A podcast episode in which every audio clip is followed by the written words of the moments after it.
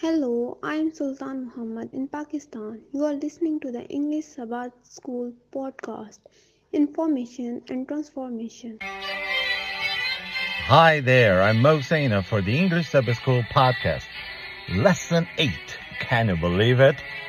For Tuesday, November 15th. Today's title, I will raise him up. Yes, this promise is so precious to us, isn't it? By the way, my friends, those of you who are Brazilians or are living in Brazil, happy holiday again. That is, you have another holiday today. It's the day that was called, uh, defined as the proclamation of the Republic. So enjoy your day off as well, those of you. But no time for us to stay in bed. Let us get a bucket of water. Take it. Wake up. Yes, wake up. You cannot listen to the podcast while you're sleeping, right? focus Mo, focus. So the lesson for today starts with, I will raise him up. Let us pray. Now that you are awake, dear Heavenly Father, thank you so much for the many blessings. Thank you so much for the time that we can study your word. Now, please, Father, as we are studying about the hope in the New Testament, may we grow in that hope.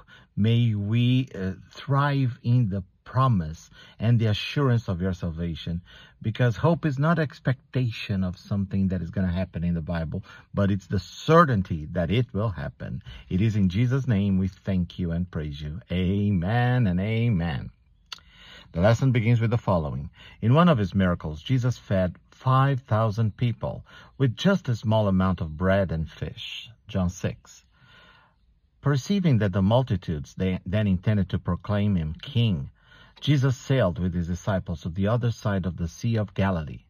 But the next day the multitude followed him there, where he delivered his powerful sermon on the bread of life, with special emphasis on the gift of everlasting life.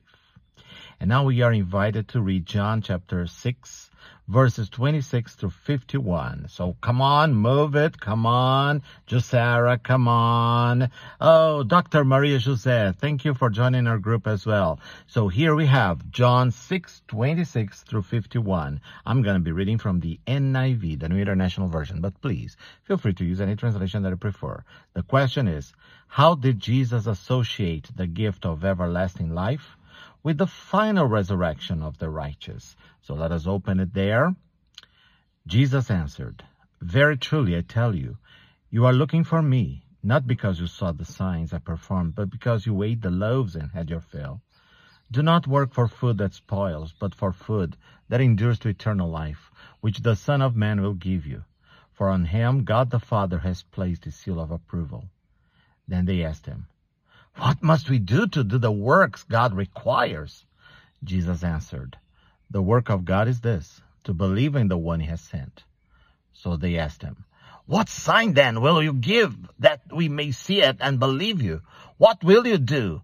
Our ancestors ate the manna in the wilderness, as it is written, He gave them bread from heaven to eat.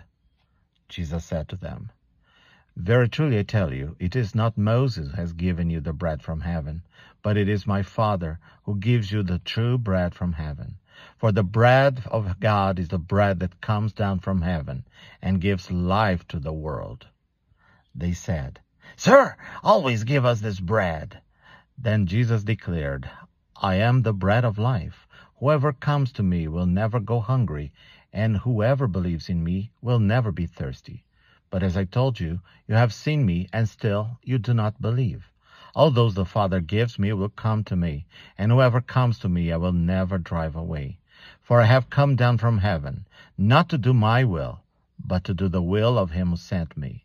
And this is the will of him who sent me, that I shall lose none of all those he has given me, but raise them up at the last day. For my Father's will is that every one who looks to the Son and believes in him shall have eternal life, and I will raise them up at the last day. At this, the Jews there began to grumble about him because he said, I am the bread that came down from heaven. They said, Is this not Jesus, the son of Joseph, whose father and mother we know? How can he now say, I came down from heaven? Stop grumbling among yourselves, Jesus answered. No one can come to me unless the Father who sent me draws them, and I will raise them up at the last day. It is written in the prophets, they will be taught, they will all be taught by God. Everyone who has heard the Father and learned from him comes to me. No one has seen the Father except the one who is from God. Only he has seen the Father. Very truly I tell you, the one who believes has eternal life. I am the bread of life. Your ancestors ate the manna in the wilderness, yet they died. But here is the bread that comes down from heaven, which anyone may eat and not die. I am the living bread that came down from heaven. Whoever eats this bread will live forever. This bread is my flesh, which I will give for the life of the world. Beautiful, beautiful declaration, isn't it? So how did Jesus associate the gift of everlasting life with the final resurrection of the righteous? Um, interesting question because I, I, think it sounds so clear that it's gonna be we can uh, we can uh, enjoy the promise of eternal life, but only on the final resurrection that we will know uh, we will start really tasting it. Right? We are in the hope at this moment. What, let us see what the lesson says. In his sermon, Jesus highlighted three basic concepts in regard to eternal life. First, he identified himself as the bread that comes down from heaven and gives life to the world. By declaring that I am the bread of life, uh, in the Greek, ego, eimi, Jesus presented himself as the great I am of the Old Testament. Just second, Jesus explained that everlasting life can be secured in him. He who comes to me and he who believes in me will have this blessing. And finally, Jesus linked the gift of immortality with the final resurrection, assuring his audience three times, and I will raise him up at the last day. Jesus also gave this amazing promise. Very truly, I tell you, whoever believes has eternal life. So, the gift of eternal life is already a present reality.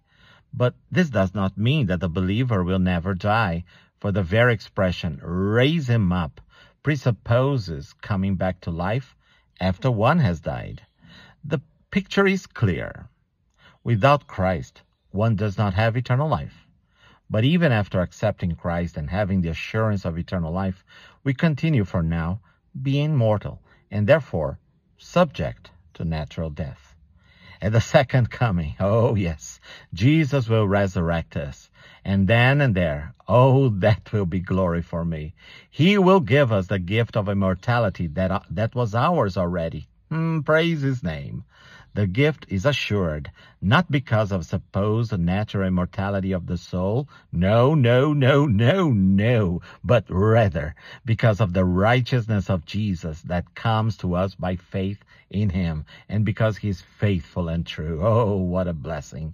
Now, the final question is, dwell on the words of Jesus that if you believe in him, you have, as in right now, eternal life. How can this wonderful promise help you deal with the painful reality of our present, though only temporary mortality? Yes, praise his name forever and ever. Shall we pray? Dear Heavenly Father, how grateful we are for your promise, for your faithfulness. Oh, we live filled with cheerfulness and peace because we know that you live and you are, even though you are invisible, but we know that soon we shall see you face to face.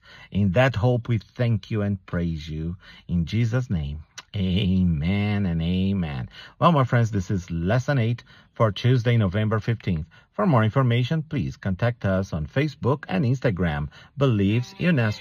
Tell your friends about our podcast, available on any podcast platform. Rate us with five stars so that more people may discover us. Thank you, my friends, for listening, for sharing, and for praying. Not only with us, but for us.